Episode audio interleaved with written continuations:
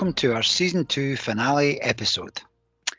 Season two of Young Hearts Run Free has been a fun filled extravaganza mix of great guests, laughs, and dare I say it, some belting faux pas by yours truly. Stephen and I have thoroughly enjoyed chatting with the people we've had on throughout season two, and are so very grateful for the time they've given up to speak with us, tell their stories, and also impart some phenomenal advice and tips. We also really appreciate the feedback we've received from you, our listeners. So please keep it coming. The good, the bad, there's not been much of that, if any at all. And of course, the wee slaggins. To wrap up season two, we chatted with a guy who has an absolutely astounding array of running experience to bring to the party and to chat about. Originally from Scotland and now based in the warmer climes of Mallorca, we catch up with Casey Morgan. Casey is an international trail runner and also a coach. And as is normal for us at Young Hearts Run Free, the conversation goes a wee bit off course at times. But you know what? Casey's kind of used to that. All will be revealed in our catch up with Casey, and that's what's coming next. Enjoy. Welcome, Casey, to Young Hearts Run Free podcast. How are you doing this evening? I'm good, thank you. Very good to be here. Brilliant. We're absolutely delighted that you're taking time out your day to have a chat with us. It's again, we're going international. People may be confused by that. You've got a very fine Scottish accent, but where are you on the planet just now? I'm in the People's Republic of Bunyola, and if you don't know where that is, it's the middle of Mallorca. Brilliant. And how long have you been based there? Um, I've been in this wee village here for two years, or just over two years. And prior to that, we were living in Palma. So almost three years in, in Spain now. Brilliant. And just before we get into the sort of running side of stuff, how has the global pandemic COVID, how has that affected what you're doing and where you are? Well, like everybody else, we've had to to change our lives quite a bit, but we're lucky in the sense that we're quite isolated from everything here. So even when things were really bad in Spain, um, where we are, I think in the village there were 15 cases in total over the over the, the space of the past year or so. So uh, we've faced restrictions. We've had a more severe lockdown in the UK where we were actually in the house, in the house for, for two months, even to the point if you're in the street, the police are on you in a flash and asking for reasons, etc., sending you home. Um, but on the whole, things are things are looking up. See, Casey, see when you were locked in the house for two months, was that like no able to go out for daily exercise? Exactly. You run yeah we're quite fortunate because we've got a wee bit of uh, a shared garden out in the back with the with the neighbours. So right. we in the wee community, the wee community here, we had like a set time to go out there each day, okay. um, which in itself wasn't strictly legal. If right. the police knew about that, you'd have trouble. But we're quite isolated, so okay. uh, we could at least go out and move for an hour. But other people, if you just had a regular house or if you were in the city here, you're, you're indoors, other than the chemist or the supermarket, I think you had to be indoors full time. So it was what? a long couple of months. So strength and conditioning massively up. Absolutely. or Netflix box set massively completed. Ah, but what cases? What cases? No saying he stays on the ranch. Okay, I mean it's 15 miles up. But, and I'll tell you something too, you didn't want to get caught with the Spanish police. I've had that a couple of times on on away days. Aye. they don't mess about. Coming out with batons and all. exactly. I remember exactly. it well. anyway. No wonder your knees are getting you gypped, John. We're here just to take it back to running a wee bit. Thank you very much for that, Casey. What we always start with is we always do a wee bit get a bit of information about you as a bairn, as a teenager, as a man. What got you into running? Were you a natural? Have you always been a runner? Did you run at the school? What's the Casey Morgan story? Uh, running was far from natural for me. Uh, in fact, I, I despised it as a, as a youth, as a teenager. I, I played a, a, lot of rugby when I was at school and um, I raced bikes. Cycling was my sport, really. So much so that at school, when the boys were out doing cross country, I was inside doing step aerobics with the girls to protect my cycling legs, believe it or not. So the endurance wasn't so good, but my choreography was fantastic. and was that like I, I wasn't a runner at, at, school by no means, but there was a penny drop moment at some point. For me, that came quite late on in life. yeah. So, what about you? What, what was the? Well, for me, change happened after after uni. I, I became a personal trainer. I qualified as a personal trainer, and I started running a bit because I was running with some clients and things, and getting them involved in five Ks, ten Ks, that kind of thing, just to give people a a goal to work towards, basically. And each year, I don't know if you remember, the women's 10k in Glasgow was always a, a really big event. So I always had a group for that. So I'd be out running with a, a group of women a couple of times a week and stuff. So in order not to get dropped, I would have to do a wee bit of running. And uh, I think I got into it more so when the park run, when it first started in Glasgow. Um, I used to go down there with a few clients and stuff. And maybe after going down there for a month or so, I got invited along to to train with John Montgomery's group.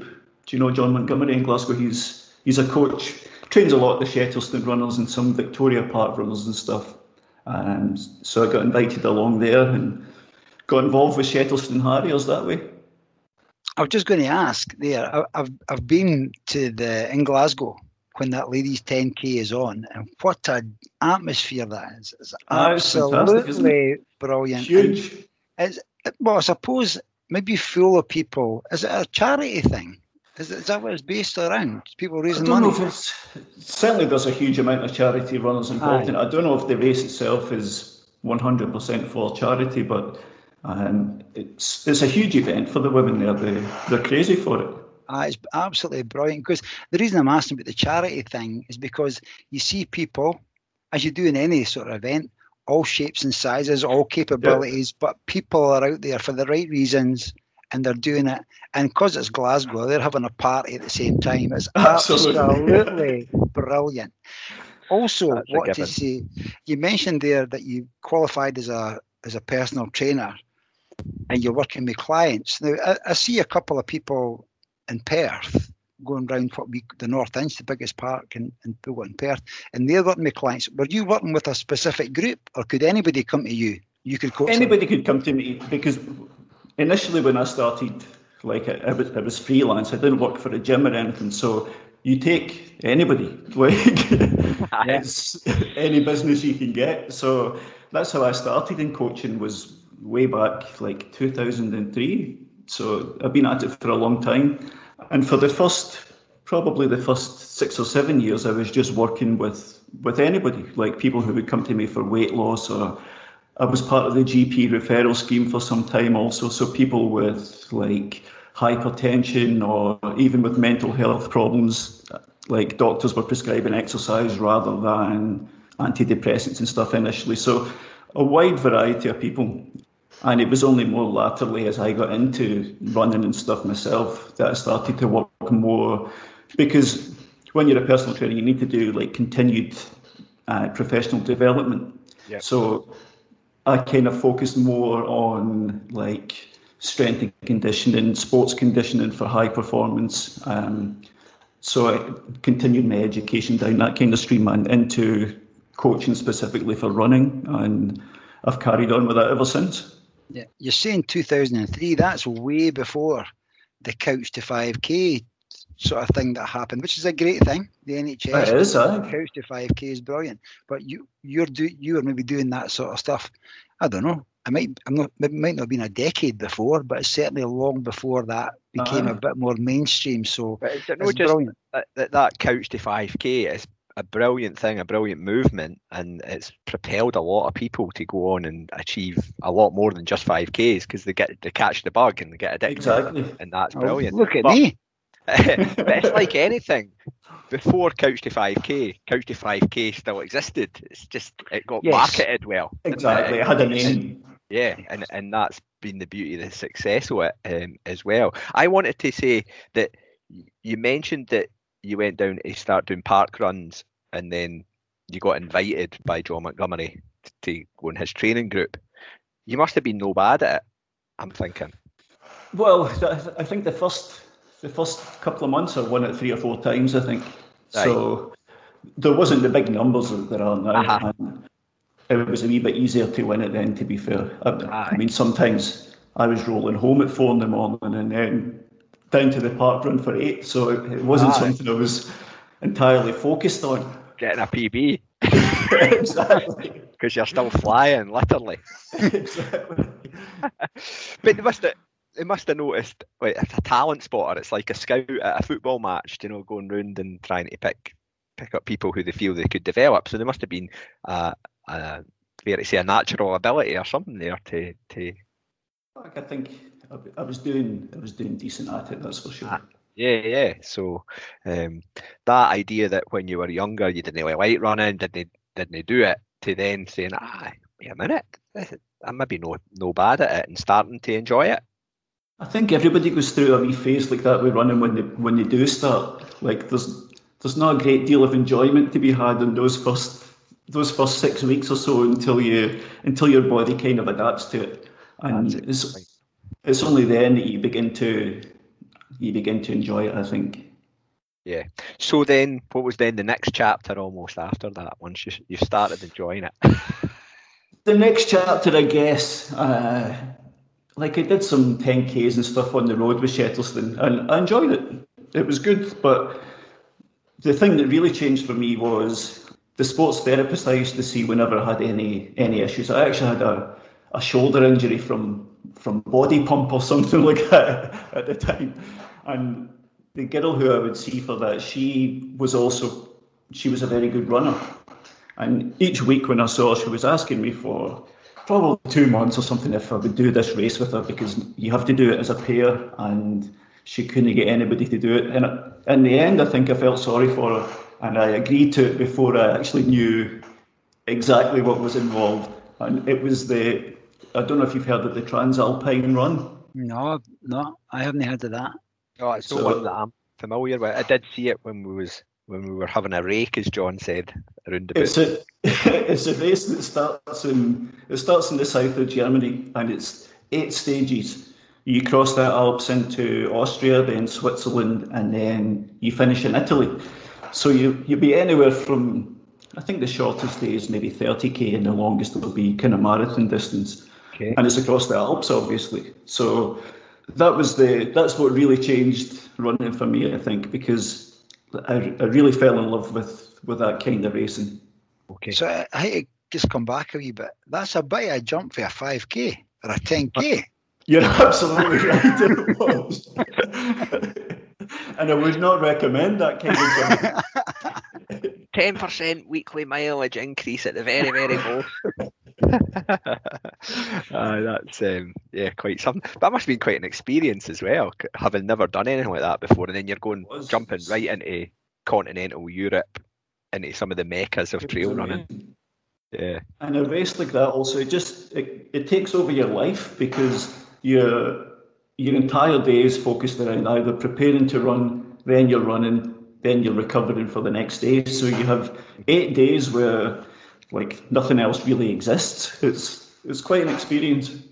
And when you say run as a pair, are you side by side or together all the time? Yep, you have to you have to be within thirty meters of each other or something the the full race. So, and if one of these doesn't finish, then you don't count for the overall anymore. So it's it's quite a challenge to to match up and to not want to kill each other, that kind of thing. Already, I'm enthralled by this. The whole, the whole mindset of the two runners, because I mean, you've got two, you've got two individuals, but you've got to come together and help each other through, and there's highs and lows in there, and Absolutely. You know, is, there no, is there no a race down south that you're actually chained to each other? Did I know read something? There's a, That's just your dreams, mate. No, man. oh. There's, it's like you're a, you're, you're a, it's called a jailbreak out or something. I hate I you're right, escape from escape Meriden or escape escape from Met. Oh, I think jailbreak or something might be right. Some, and you, you wear an orange convict suit, and but you're actually you're, you're, chained to somebody. John's What's looking at me in disbelief. I'm I'm going to. What's the out. distance? What's the distance you, you? You need to get the furthest away for a point. over a certain Oh, time. So you've got 24 hours and you've got a GPS tracker and it's who can get furthest away for, is it Meriden or, you know, the very centre of England? Yep, yep, okay. It's who can move the greatest distance away. So you, you, you can go in any direction. But I anyway, That's one for you two. I don't know why. No, Alan Cormac's Alan Cormac's name has just popped into my head. That's the sort of things that Alan Aye. would undertake. Aye, isn't I'd it? imagine Alan's probably already done it. So yeah, but it is quite a thing. Is is, is it's one thing running and managing yourself as a, a solo competitor, but having to sometimes you know you've got responsibility of each other can Mhm. be an added dimension.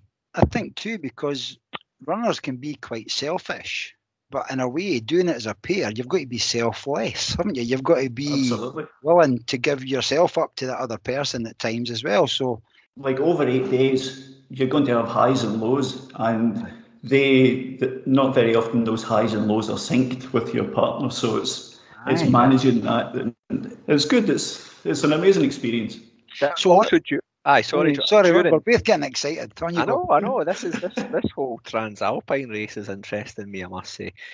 So it's but you've got that factor of running as a pair, but then it's also the first time you've done something like that. Is it the Mm. first time you're experiencing sometimes those hellish feelings, the feelings of purgatory that we all grow to love eventually, uh, and stuff thrown into the equation as well. So aye, that was quite a leap. It was quite a leap, but I'm glad I took it. It's, aye. it certainly changed my, my whole running outlook. It was definitely a, a big moment. Yeah. So what, what year was that? Sorry, John. I'm I think 2009, I think. Cool. Just trying to piece it into the the Aye. timeline. Yeah, because during our thorough research that we do, no, we're looking you should have known that. but the, the your your timeline's quite fascinating and some of the things that, that you've done, Casey. But I, I hadn't realised about that Transalpine one, and I'm I'm intrigued to know when you finished that. Was it a case of I can never do that again, or did it light a wee flame for you? So, and I want more of this. How did you feel at the end? I went back the next two years. So it's safe same- to say I enjoyed it. The following year I went back with the same person, and then the next year I went back with one of the guys from Shettleston, one of my teammates from there. Brilliant. And was it was it well? It must have been at least as good the second time if you went back a third time. Absolutely, aye. Well, actually, the second time they have two routes. They have the east route and the west route. So the second time was a completely different route. So it was it was new, and then the third time it was back to the first route again. That's a bit like that comrades, isn't it? In South Africa, they do it up one year and doing the next. Exactly. aye. Now we've had a, we've had a bit of a challenge on Twitter over the last couple of weeks for folks saying we're not talking about food enough, right? So here we go. Okay. And How you're can we get running, you're Back to running our in, that alpine country, well known for their aid stations. What was the crack there? Were you did you take your own stuff and for drop bags, or was it provided for you? The, everything was provided for you. Uh, the organisation in this race is incredible. It's a company called Plan B. They do that race. They also do, I think, the Zugspitze Ultra, and they do the Salomon Four Trails. And honestly, the organisation of this thing is you've never seen anything like it. That's quite something. And I've I noticed having a squiz at your your race results and stuff like that. You've done quite a lot of continental and abroad races and stuff like that. And it, it is that infrastructure and how much they throw into it. Um, know that I've experienced it at anything degree like you have, but I've got a little in, and it's just amazing. It's just like, oh, no, it's almost like no expense spared. But Exactly. you don't know how to do it, and especially now, being a race organizer Uh-huh. and seeing what goes, what must go into some of these big races, it's incredible. Yeah, and they get the whole community involved and everybody's on board and there's no a landowner shouting, Do not cross my land. Not in most places here in Mallorca, we have this problem. Aye, it's, Right. We'll get on it's a that big later. problem here at the moment. That was something though, Stephen, that Ali Bevan touched on quite early in the Yeah. episode we had with him. It was about the European races and the appeal that they had for Ali, you know, and he says it's never never actually been quite matched in the UK for him. And it just ah. it's interesting that this is sort of conversation we're having just now as well. Ah, that cultural difference.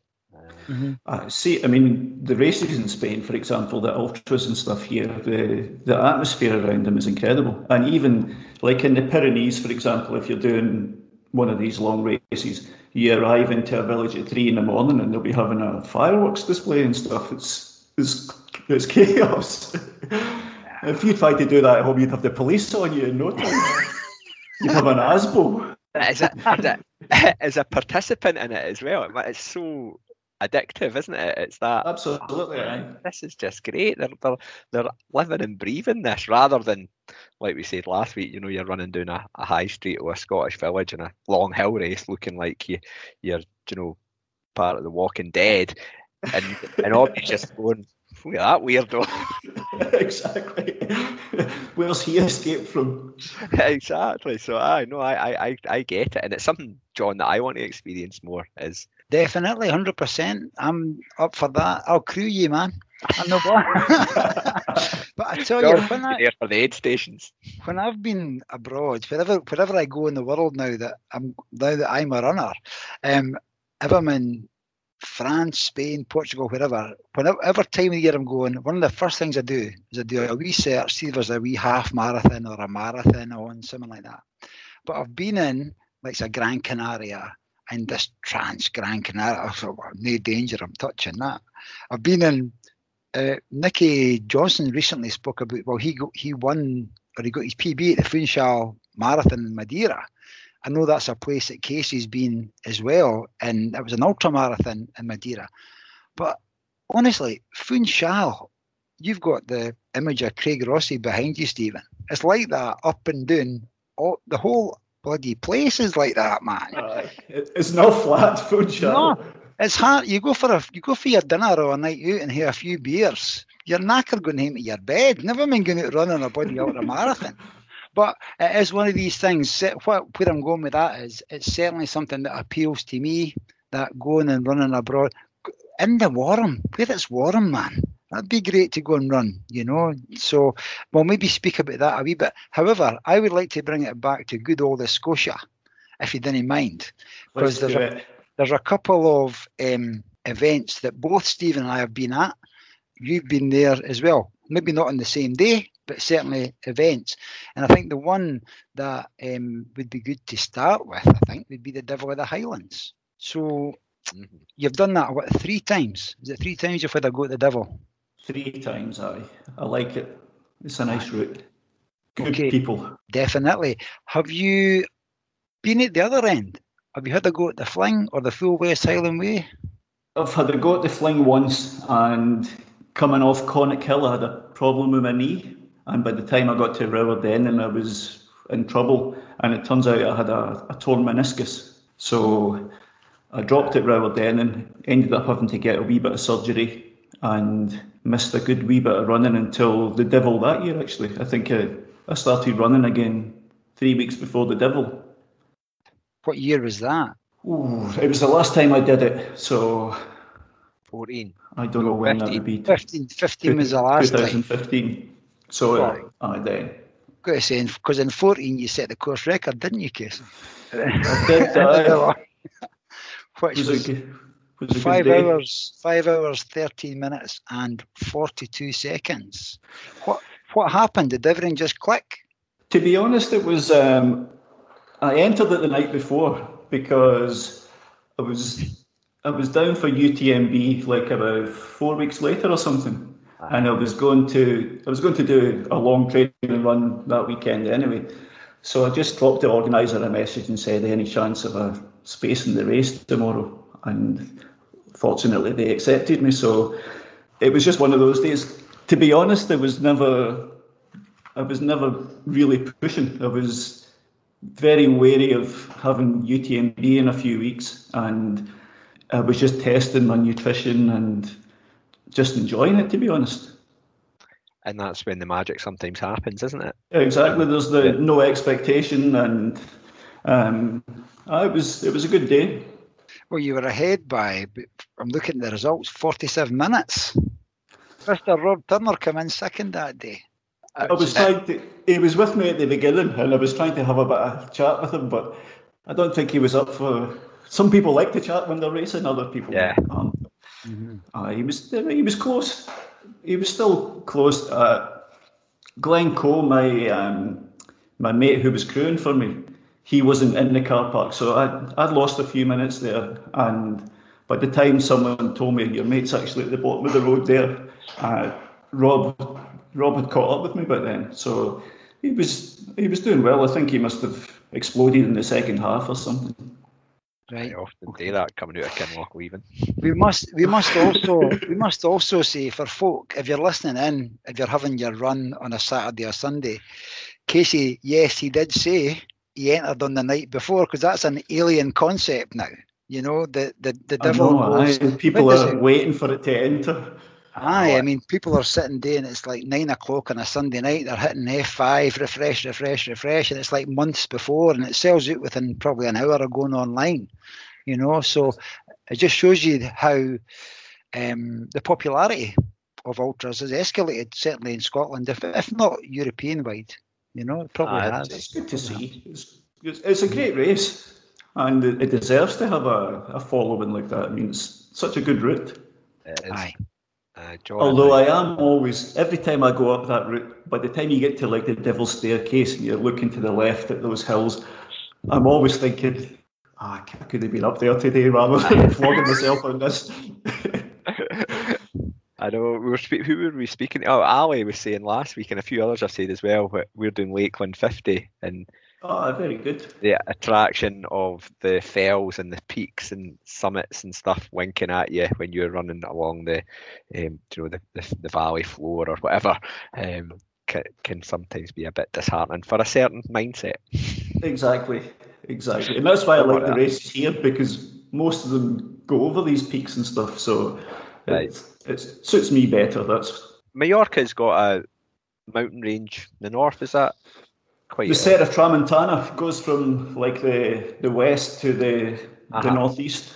And aye, that- right off the tourist trail. Well, most Yep. of the tourist trail. That's where I live. I live right, Right. at the foot of the mountains.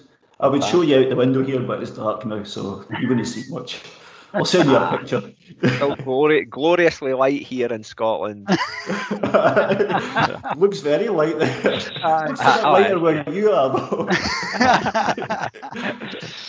so, see, you're talking about hills. I'm not Stephen's a hill lover amongst uh, both of us, but and I've had I've had a discussion with somebody recently about people that love going up, but people that also love the descent and actually hammering down. Do you, do you, and I hadn't thought about this until this very second. Do you have a preference with regards to really hammer? When I say hammering it, working yourself hard going up, or that almost free falling down the other side. Have you got a preference to that? I prefer the up. Right. Okay. up for me. The reason being, I have a terrible ankle. I ruined my ankle at school, and the the stability is atrocious. So going down many, many times, I've I've done my ankle. I've lost races because of it. Had to drop out of several races because of it. So definitely up. Aye. Okay. Stephen, can I ask you that same question? Because I know you're you're keen on the hills. Yeah, I think I would go through phases where I flipped. To, do you know, d- because once I'm conditioned for the hills, which isn't all the time, Casey, th- and you can start really enjoying the climbs. Uh, Exactly. Uh, you need yeah. to be fit. yeah, yeah. So that's it. Fit. That's the word. conditioned. Um, so I don't know. I've, I've got up and down with injuries and that as well. So you know, during that first four weeks back when you're trying to get the vert in and the the downhills are more enjoyable, but once I've got my hill legs strapped back on, then the uphills become weirdly addictive. Mm-hmm. It's like constant controlled suffering. I think when you Yeah. get into that kind of nice rhythm, it's I like it. I like the climbs. Yeah, but I do. I, I've run a couple of Scottish hill races, and I remember the very first one I did. I was running up the hill, and this old lad came walking past me. I went, Reeking "Oh, of man." booze. I'm like, oh wait a minute. I'm I'm here's me like struggling like buggery to try and run up a hill, and he just like you know does that hill run and walk, which is a lot more efficient than any run can be and scooted. But he went, all right, son. And I'm like, I, I know bad. lesson, lesson learned. Just warming up. we'll see you at the top. so thanks for that on the spot question for Casey and I, John. No problem, no problem.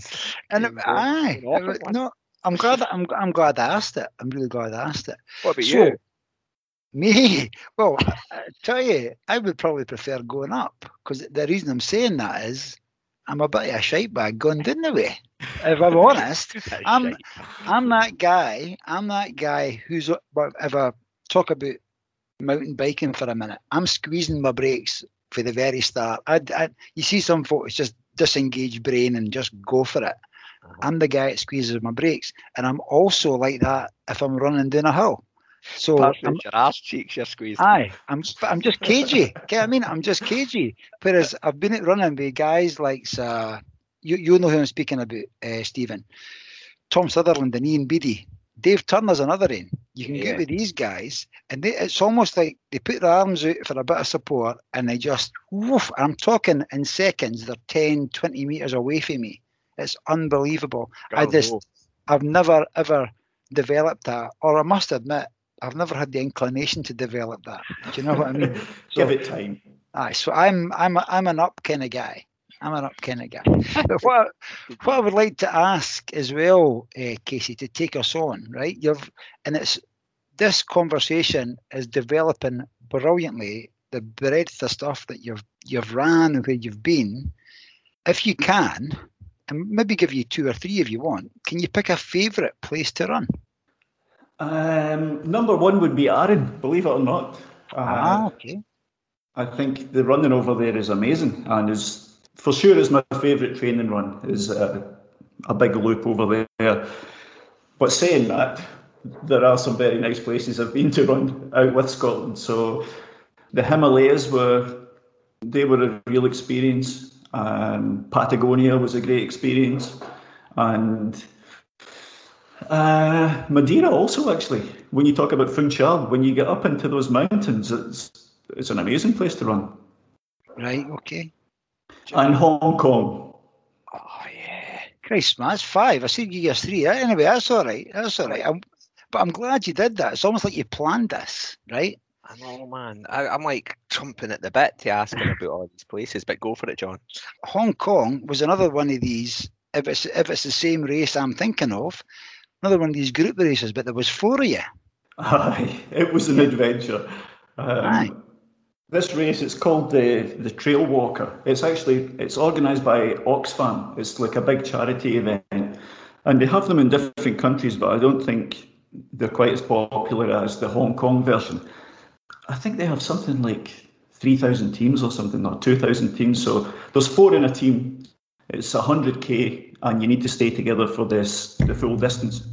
And um, we were flown over there. It was uh, it was the Compressport team. So there was myself, there was Pau Capell, who you'll know he's won UTMB in Trans Gran Canaria multiple times. Um, Julien Chorier, who he's won Hardrock 100 and he's been on the podium at UTMB. Um, and Yeray Duran, a very good runner from Gran Canaria.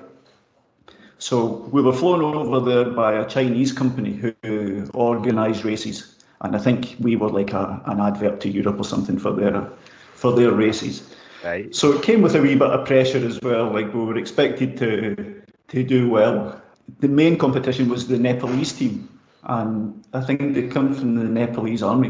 And these guys, like they're born and raised at four thousand meters, and they're good. Aye. So from the start of this race, these guys went off like it was, I swear, like a 200 meter race. I've never seen a start like that in my life. It was crazy. So we did our best to stay close to them. And by 3K, we got to this point where there was like a like a land bridge, or there was a wee path going off to the right. And I had ran the course like six weeks before, and Julien had ran. He'd done the race maybe two years before with Salomon and the organisers was a policeman and there was a, a race volunteer there, and they pointed us down this path, which was not the way we had gone previously on this this recce.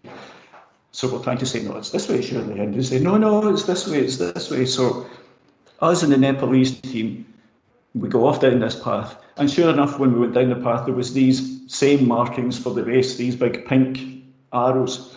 So off we go, chasing these Nepalese. We're down this path for like almost another 10k. And all of a sudden, we pop out at the start of the race again, like right at, at the start line. Well, you done a wee loop. a, a big loop. and this race, like it starts, it starts with different waves. So the faster people go off at the beginning, I think, and then there's more people throughout the day. So there's thousands of people there, and nobody knows what's happening. We can't find a race organizer or volunteer or anything to say you're on the wrong route here. Eventually, we had to start again. Like, I think by the time we worked out what was happening, what had gone wrong, we had to start again maybe an hour and 15 minutes after the official start.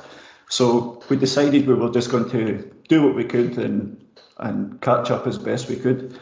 So we, we go back to the same point where the, the policeman and the volunteer sent us the wrong way. And I think they received abuse in like four different languages all at the same time. and that seemed to that seemed to bring the team together a wee bit. So we uh, we pushed on. Unfortunately, I think we pushed too hard. And Julien is he's super strong, but for the long distance. And I think over that kind of I, I think we did a almost a three hour marathon at one point, or 315 marathon or something. And I think that just tipped him over the edge. So for the rest of the race, we had to take it in turns, pulling him on a like on a, a cord. so it, it made for him along. Day. Aye. It was interesting. At one point, we thought we could still win it, but Julien was in a bad way towards the end, so we lost a lot of time, and we got lost again one more time towards the end. Uh, but we finished third in the end, so that was quite a special finish line because, like, the, just the way the whole day had been, and uh, the fact there's four of you together, I think, made it quite special as well. So, uh, it was a one of my more interesting race experiences. And, the, and the Hong is Hong Kong. Have you done a wee bit more racing over Hong Kong? I've been over a few times. Yeah, yeah. It's, uh, it's um, an amazing place to race because you aye. think of Hong Kong just as this skyscraper city, but wherever you are in Hong Kong, you're you're never very far from a trail. Like mm-hmm. you're five or ten minutes from incredible mountains, and uh-huh. it's that contrast is amazing. And the racing scene there, I mean, it's, it's second to none. On something on every weekend. And yep. yeah, I, I, see it, and you see some of the images as well. You know, just that sort of juxtaposition between exactly. you know, nature and wildlife, and then skyscrapers and modern life. It's quite exactly. sensational. It's incredible. I'm I'm 55 years old. I know it's hard to believe that, right? No way, but, no way. Let me adjust this screen. Got a filter but, on. But um, last year, it must have been last October, they did the London Marathon went virtual, right? So you could run it anywhere. And it was these two girls were running it in Hong Kong. And what they did was they were going all over the place and they were saying, right, this person's doing it here, just to give that global effect. And they were running in the trails above Hong Kong. And it wasn't until that day that I realized exactly what's, what you're talking about the co- the heavy contrast between the skyscraper city, which is I thought what Hong Kong was. They never just turn the cameras around and show you that, but do you know what I mean? So they were on a selfie on a phone way above Hong Kong, and they're saying, "Ah, we're here doing that," and it totally blew my mind. So I was searching about that and finding that. So it looks an absolutely awesome place to run. Uh, it's phenomenal. It's brilliant, and they have they have amazing trails like they've got four well marked national trails, if you like, uh-huh. and in comparison to the kind of facilities we have, it's, it's a big difference, put it that way. Like they have nice wee vending machines every 10k or 15k or something like that, and it's, it's well marked and well looked after. The only the only drawback is for some reason they they like to tarmac most of the trails. You'll be you'll literally be in a jungle, but you're on a tarmac path and a lot of steps. You need to be ready for for steps in Hong Kong. Trail running mecca, really. Um, who knew? And if you know, you know. And and there's also quite a lot of high profile races there and, and stuff like that. But um, a little bit more humidity than Dumfries. Though. it is. but the wildlife's not so dangerous in Hong Kong. Sorry, I think nightclub you frequent. we we spoke a wee bit preamble before we started recording. I don't know if we've mentioned Dumfries yet, have we? In the actual recording, so we shouldn't be touch on that. We spoke about. Or did you mention Dumfries at the start when you spoke about Isabern? Nah, I don't, think, think so. so. With your Um, cycling, you mentioned cycling, but yeah, so Casey hails from Dumfries, and we had a wee bit of chat about um, about maybe maybe we'll leave that. Maybe we'll leave Dumfries where it is. Yeah, Maybe we'll- we'll- Oh yeah, we had a wee bit of chat last week with Ali about Dumfries. Is that what you're away to say, John? Aye, that's right. That's right. I'm, Aye. cut, I'm cutting Yeah. this. bit. Because I, I, I quite ad- admire the, the hills round about Dumfries and, and, and the Galloway Hills and Wanlockhead, isn't it? Is that the highest village in One Scotland? Head, I used to train there on the bike a lot. Yeah, It's- and some good hill rep stuff going on there must be, I think, um, to myself. But most people just drive right through Dumfries. Exactly. Our uh, our coach at Shettleston, he he has his high altitude training camp there once a year for the, the Scottish hill runners, High altitude training camp. At at about 450 meters or something. Can I Make you speak? feel elite. I tell you, Stephen, we're getting right good at this because you're linking me in, bro. You've also ran in Chile, which is another place with like altitude in there as well, wasn't there? But I read your race report from that race, and you took a wee wrong turn at the start of that. Now, that last one in Hong Kong, you got a bum steer, right, for the Polis. They put you, put in the trail. The one in Chile, I, well, I believe from the race report that you actually made a wee error and took a wee trail the wrong way. What I want to know about that is, you can tell us about the race, that'd be great. But what I want to know is, how does that affect your mindset and how, do- how do you recover and get back in the game?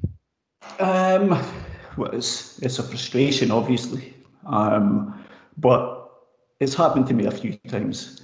I've a habit of putting the head down and pushing a bit hard sometimes, and that particular one, you pass through like a gate, like a kind of dry stone dike kind of thing, and uh, the course markings were immediately behind the wall, so you had to be you had to be on your on your game to see it, and I Right. didn't. I just like the natural way to go was just to carry on in this path the way I went. And I ran on a wee bit and added a couple of K, but I got back in it quite quite quickly.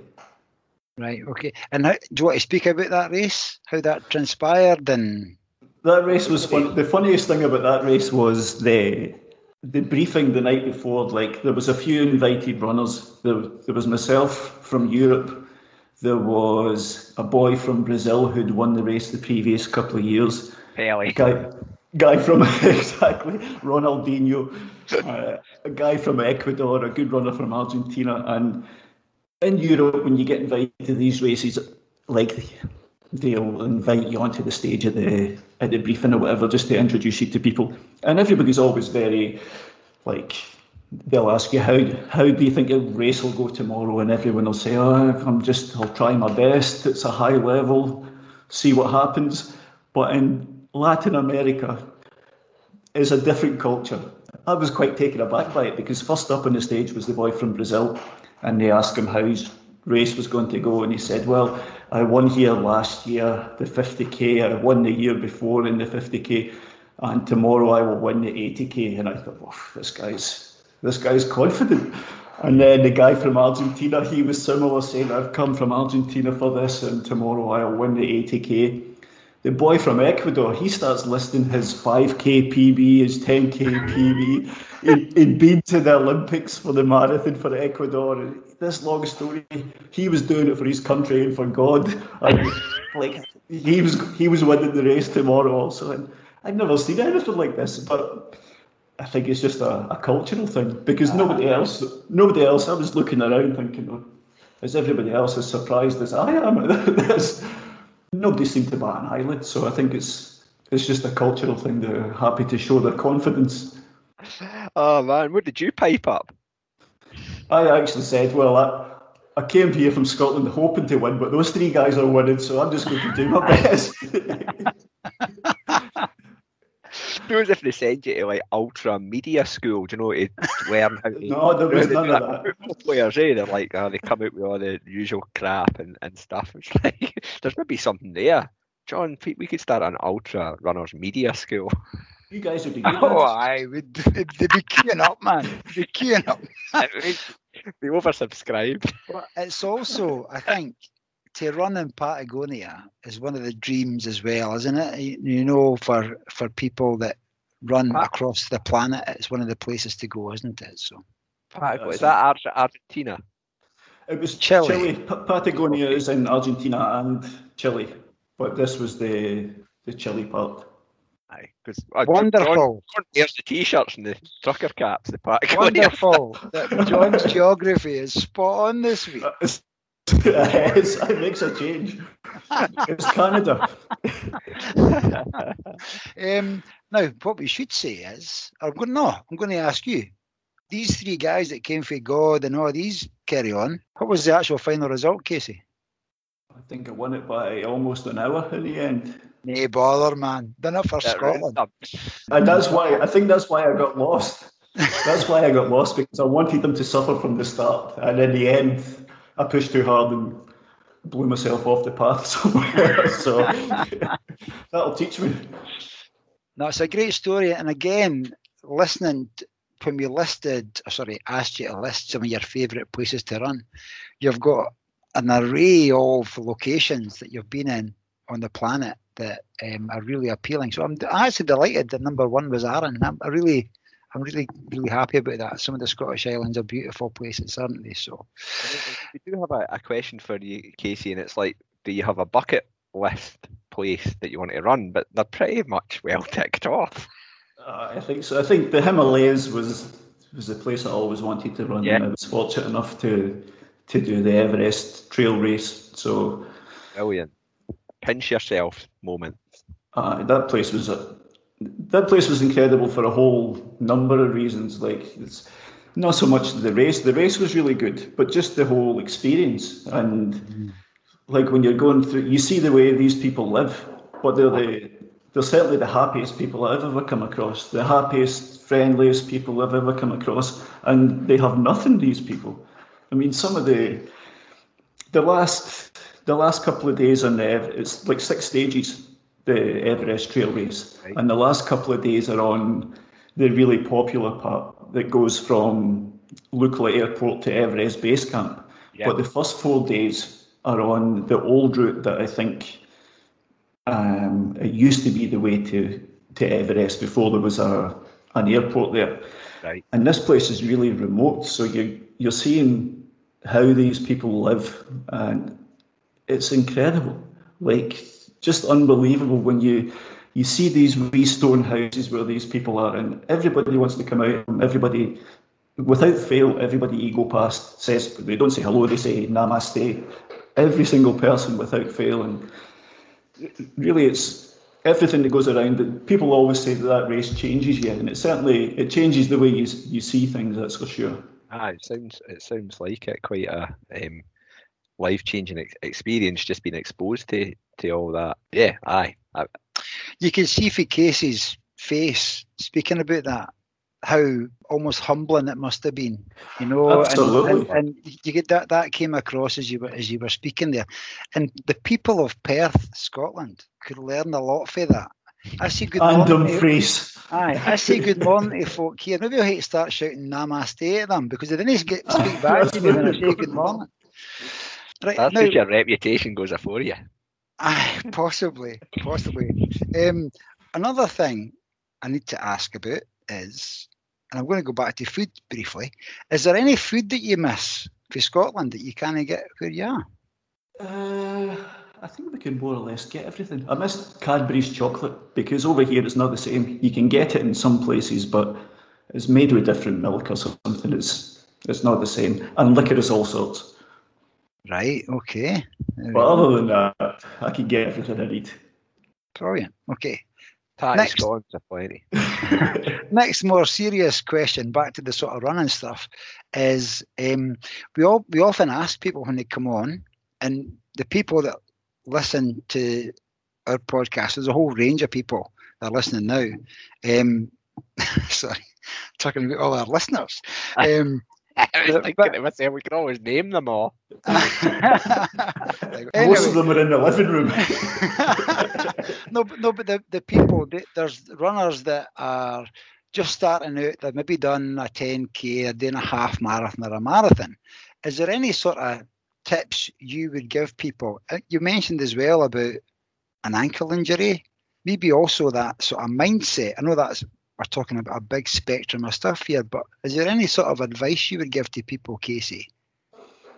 Um, I think these days there's a there's a habit for people want to go super ultra super fast. They see Ultra Trail Mont Blanc or they see guys doing 100k races every month or something like that. So people are really keen to jump up in distances immediately. But I think the the best advice is just to build up slowly, be consistent, and if you can be consistent and not injure yourself, you'll get a lot of if you just go too far too soon, blow up, and give yourself all sorts of overuse injuries. Uh, lots of lessons I learned the hard way, to be honest. so don't do as I did. Do it the right way.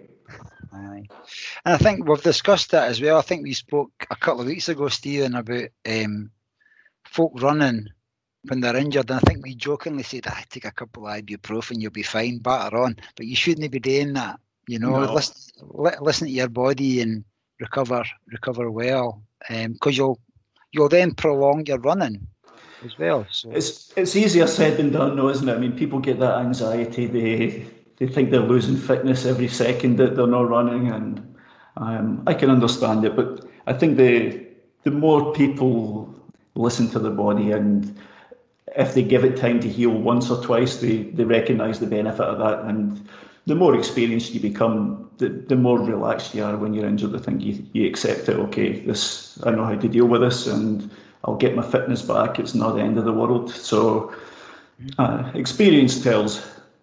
Aye, that's very much the case. I, I I agree with that, and I've been running for 15 years.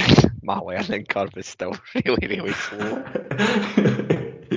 Um, it's a journey. Aye, exactly. And I think you keep on listening, don't you? So that's something that I've noticed when we've been doing this podcast. We because of it, the for John and I, we got to meet guys like you, other guests who have come on, and you just listen and and sponge all the good information. It's great. it's Aye, great. definitely. It's it's it's fantastic getting um, people like yourself on, Casey, and just learning from your experiences. It's brilliant. Hope listeners do as well. But if they aren't, and John and I are the only ones learning, then it's been worthwhile. Win-win. no, no, Been you're right. worthwhile. it's also great as well that people like yourself, Casey, come on and are so willing to share your story, you know, because I think certainly going back, Stephen's mentioned he's been running for 15 years. 15 years ago, there wasn't that much information available, or it was maybe it was, but in different formats. But to be able to chat to people the way we're chatting just now, and for us to put that out and folk can listen to it on a smartphone or however they choose to listen to it on a bus or walking or running themselves. That wasn't available that I knew of or that all these years ago. So it's easily very easy accessible. now. But aye, it's easily accessible and it's great to hear from people, kid runners, rather than folk like me and Stephen just coming on saying, How's it gone? Speaking about chaffing, That's and- part of the charm.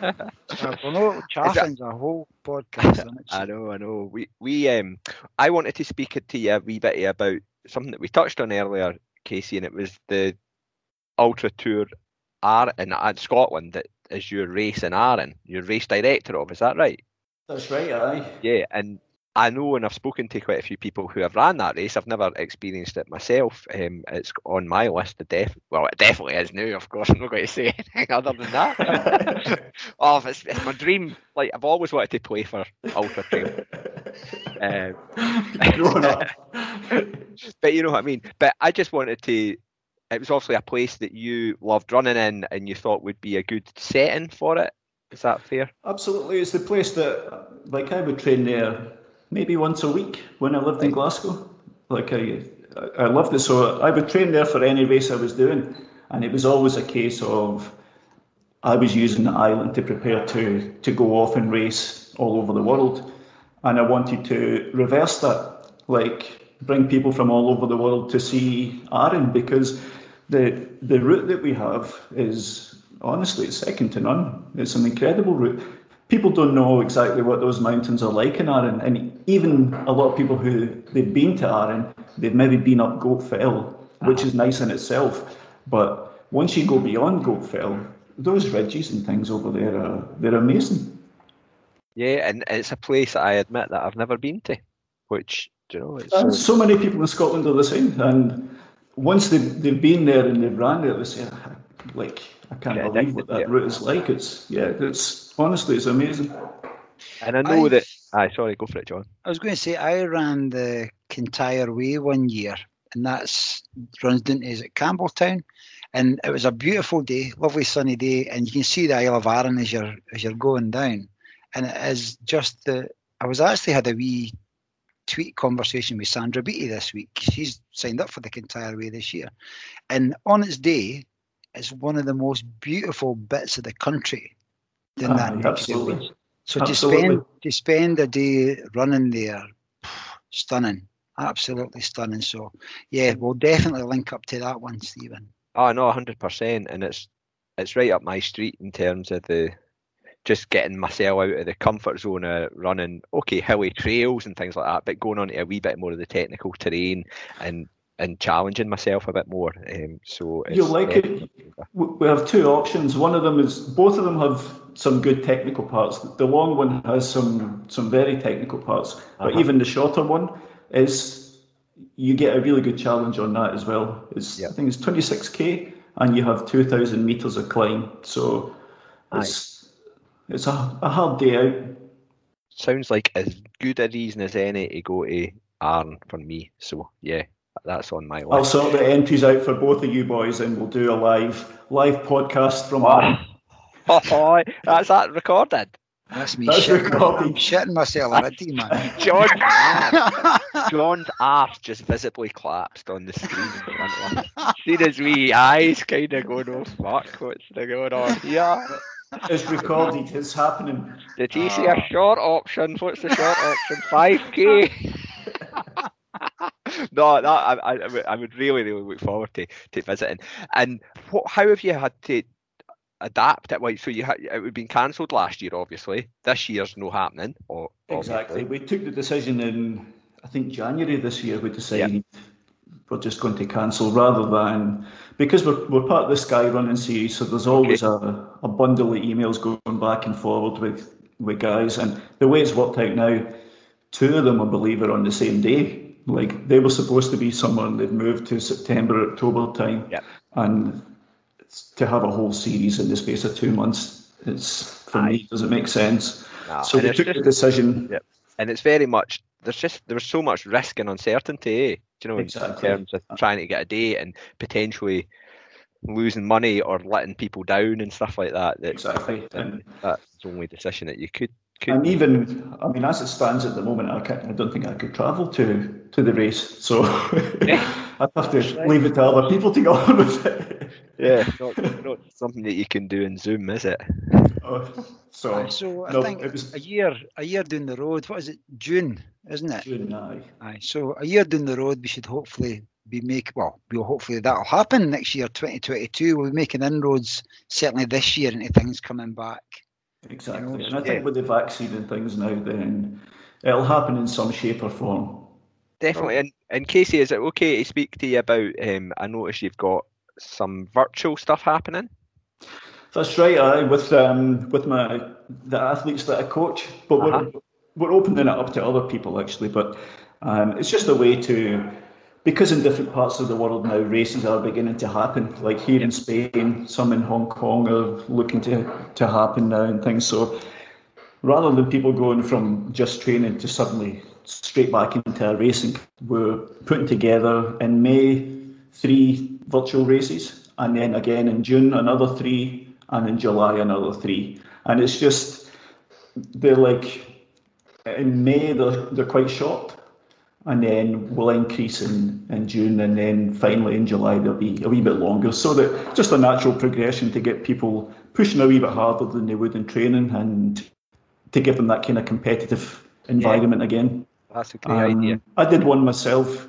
Do you know the, the Devil's Burdens, the relay race in Scotland? Yeah, yeah. So Shettleston, we always we always did that race every year, but this year we did it as a, a virtual race amongst like amongst the club. So there was ten teams, all from Shettleston, and it was actually a really good laugh. Like the it was all the banter beforehand and the the lead up to it and stuff, and just getting people involved in that kind of stuff again.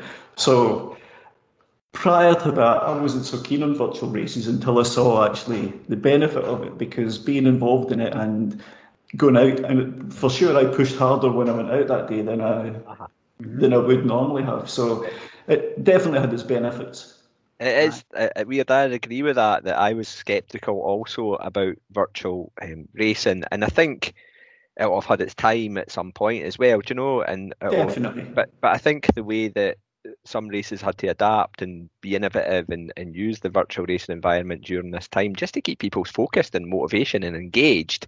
Yeah. Um, and but then I went, John, we started this podcast because the West Highland Way virtual race, really, um, and we also did Lakeland um, virtual as, as, well. And there's some kind of invisible force going on, you know. Just exactly. I was going out, what would have just been a normal weekday training run, but I was going out and had this wee bit of adrenaline in my veins and stuff like that. You know, just it, exactly. it, was hard to to kind of put my finger on it. Is that is just the fact that I'm in a race and there's some chemical going off in my brain. It's quite interesting. Uh, I think good. on that, on that, the last day that we did the the virtual West Highland Way race, uh-huh. I was I was running up. I don't know if you know Perth, Casey, and the back road to Scone. You might know Kennett, but there's a there's a, there's a we spoke about hills. There's a Beacon Hill goes up right. So I'm running up there, struggling to breathe, and Stephen phones me. I was like, what's going on here? And he's running down somewhere and he's going, I'm nearly finished. I've, I've still got I've still got about seven miles to go, right? And Stephen's like, come on.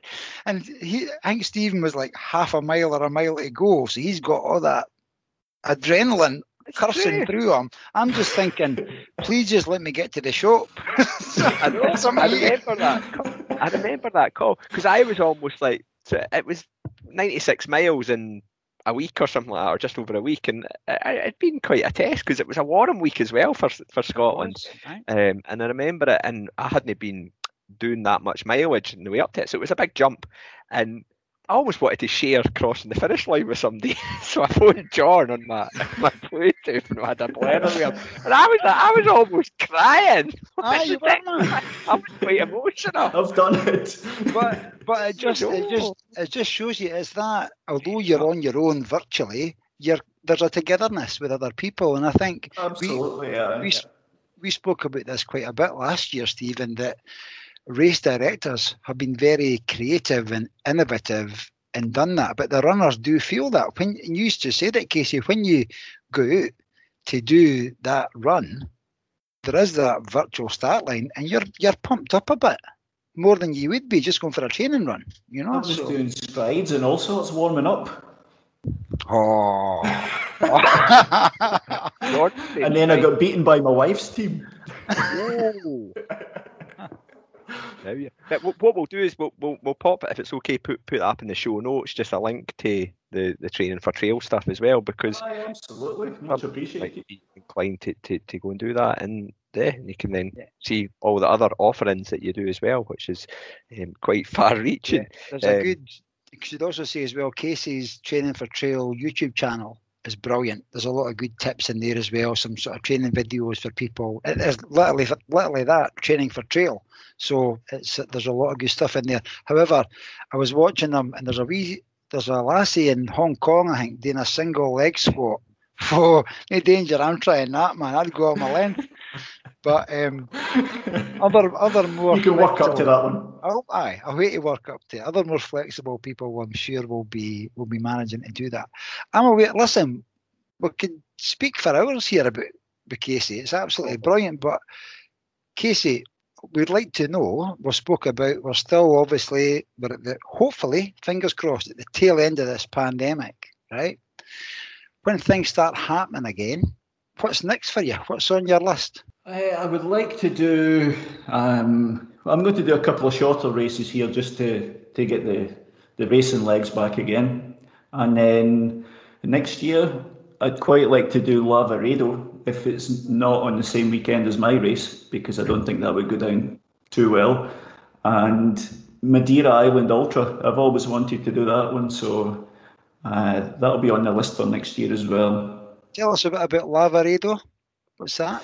Lavaredo's the one. Um, it's in Cortina in Italy. It's like 110k, something like that, but very mountainous. It's and the the scenery around there is is mind blowing. It's you should have a wee look at it online. It's incredible. I'm glad I asked where it was because I thought it was Mexico, but it's Italy. no, we'll check that one out. We'll check that one out. Maybe we'll do Mexico the following year. And you, um, I know that you spoke before when before we came on here as well about you know having your injury woes to seek over the sort of was that like the two years almost prior to the pandemic exactly I so um, you'll be since I did the world championship in 2018 right and very early in that race like the first 3k or something the my sock split right across the bottom and I blistered up on my foot quite quickly. And in that race, you weren't allowed to have any kind of um, assistance until I think it was like 33k or something like that. So for that first 30k, I was running like trying to protect this blister and not make it any worse, which ultimately led to like compensation on the other side. And right. it wasn't until the second half when we started to climb I realised I was in trouble. Like I had a, a really bad hamstring problem in my lower back and since the race, because I carried on, it was 85k or something. And since then, I, I developed a bad tendinopathy in the hamstring, and running was it just wasn't much fun for a long time. Like literally two years it took to to get that one right. Um, and then the pandemic hit just as I was beginning to train again. Right. Okay, so you are be raring to get back on the, the saddle. Yeah, so I'm, I'm itching to get back to it for sure. Uh-huh. And is there any local races or anything on horizon, and uh, have they started reappearing? Uh, there's there's been races here with like they have different measures at the moment, like kind of time trial starts and that kind of stuff, and okay. just wearing a mask for the first hundred meters and then uh, the last hundred meters into the finish and that kind of thing. So there are things beginning to happen here now. Um, I think I'll I'll probably look to do some of the stuff here June July time, and okay. then there's a big one here, um, which happens. Well, there's a couple. There's one in November and one the start of December. One is like just over marathon distance, and it's really really nice. So I'll probably do that, and then they have the the race that's the full length of the mountain range here. Right. So it's well, it changes in distance every year because they have landowner issues, and you're not allowed to go this way this year, and so sometimes it can be 110k, other times it can be 130k. Um, but it's a great race, and I, I, like it because it starts at one end of the mountains and finishes at the other. It's, it feels like it has a, a purpose. A um, exactly. So I'd like to do that. Um, the, my only concern with that this time, I've done it in the past, and when you reach about 70k, it would be like five o'clock in the morning, and the checkpoint is in my village. So previously when I did the race, I didn't live here, so there was no temptation. I wasn't running past my house at 5 a.m. on tired legs. So I just hope I have the mental, the mental strength to continue and not just sneak into bed. Can I just ask? I've not asked this yet. What's the longest distance that you've competed in or you've ran? What is the longest um, distance? around 130k, 135k. The longest time wise would be an ultra in the Pyrenees called Emona. And I don't think it's happened for a year or two. Uh, but this race, whenever anybody asked me in Spain what I was doing this year, and I said eh, Emona, always they had a face where they went, oh. like, oh. And this race was serious, like across the Pyrenees, but in the in the 130k, I think there was like 11,500 meters of climb. So like much more climb than UTMB in 30k less distance or 35k less distance. And a lot of it you were above like 2,800 meters for long stretches and stuff. It was brutal. Longest day of my life. Is that also the toughest race you've ever done then?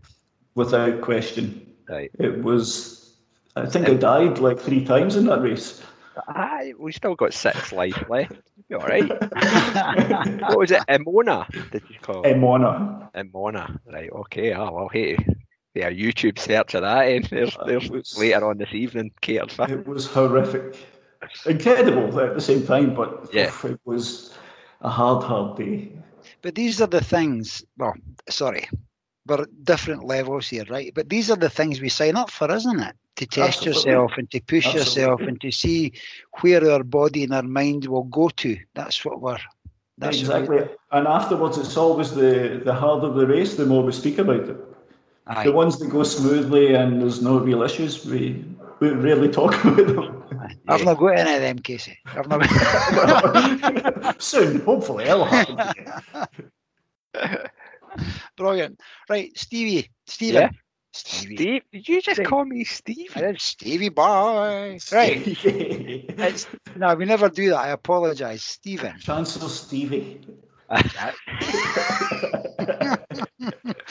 Um, let's take it.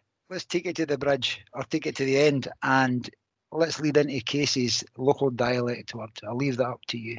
Yes. So if you've been listening, you'll know that we ask our guests every week to supply us with one or even two, or if you're Bob Turner, 52 um, local dialect words. Now that can be for where you came from, for Dumfries, where you went to uni in Glasgow, or we could go European. It's up to you. Over to you. I think Dumfries, I was thinking about it, it's been a long time since I lived there, like 25 years or something now. But I always remember Dumfries, if something was good, it was beezing. So, or if somebody scored a good goal, for example, it was what a beezer. So Beezer, Beezing. Beezer or beezing. If something is beezing, Aye. something was a beezer. Right. So that's a that's a bees and Murray's pie you've got there. Exactly, exactly. You've got it. And if you like, I could give you a Venezuelan one. My wife is Venezuelan. Oh, And she says around the house quite often, no hoda. And I think it means something like, like fuck no. I won't tell you what context she uses that in, but she uses it a lot. No hoda. Okay, can, can you have a stab at spelling that? Um, I could have a stab at it. I think it's just N O J O D A. Brilliant. I'm going to use that tomorrow at my work. see No, da. A. You say it perfectly. Oh, thank you very much for that. That's brilliant. Yeah. Thank you very much for these uh, contributions. They're all accepted into the dialect dictionary. You'll be pleased to see that that'll be published Just in time for Christmas. 2030. Something like that. So, so no, no, cheers. Um, yeah, is, is there anything that we've left out in our question set or anything, John? Are we? I, I, think had sub questions written out, but we- Kim, what we've covered them all just organically. Yeah, no, I think I like it. There's a lo- there's a whole lot of stuff that we probably could cover again. But if Casey's up for it, I would ask him if we could come back and just do another one.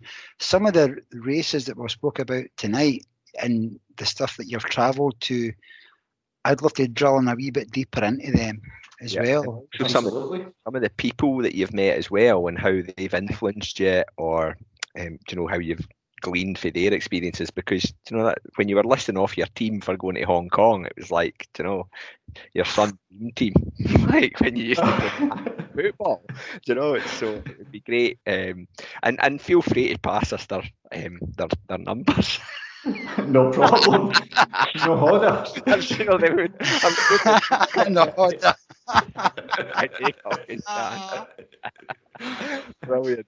Um, and and what the last thing I wanted to say for listeners is um, I was having a good glower through your Instagram the day, just doing a rabbit hole. But you've got some bra pictures, I like re- like really good pictures, as well as some good. I didn't actually read the blurb to be honest. Let's just I, I don't worry about those things. Yeah.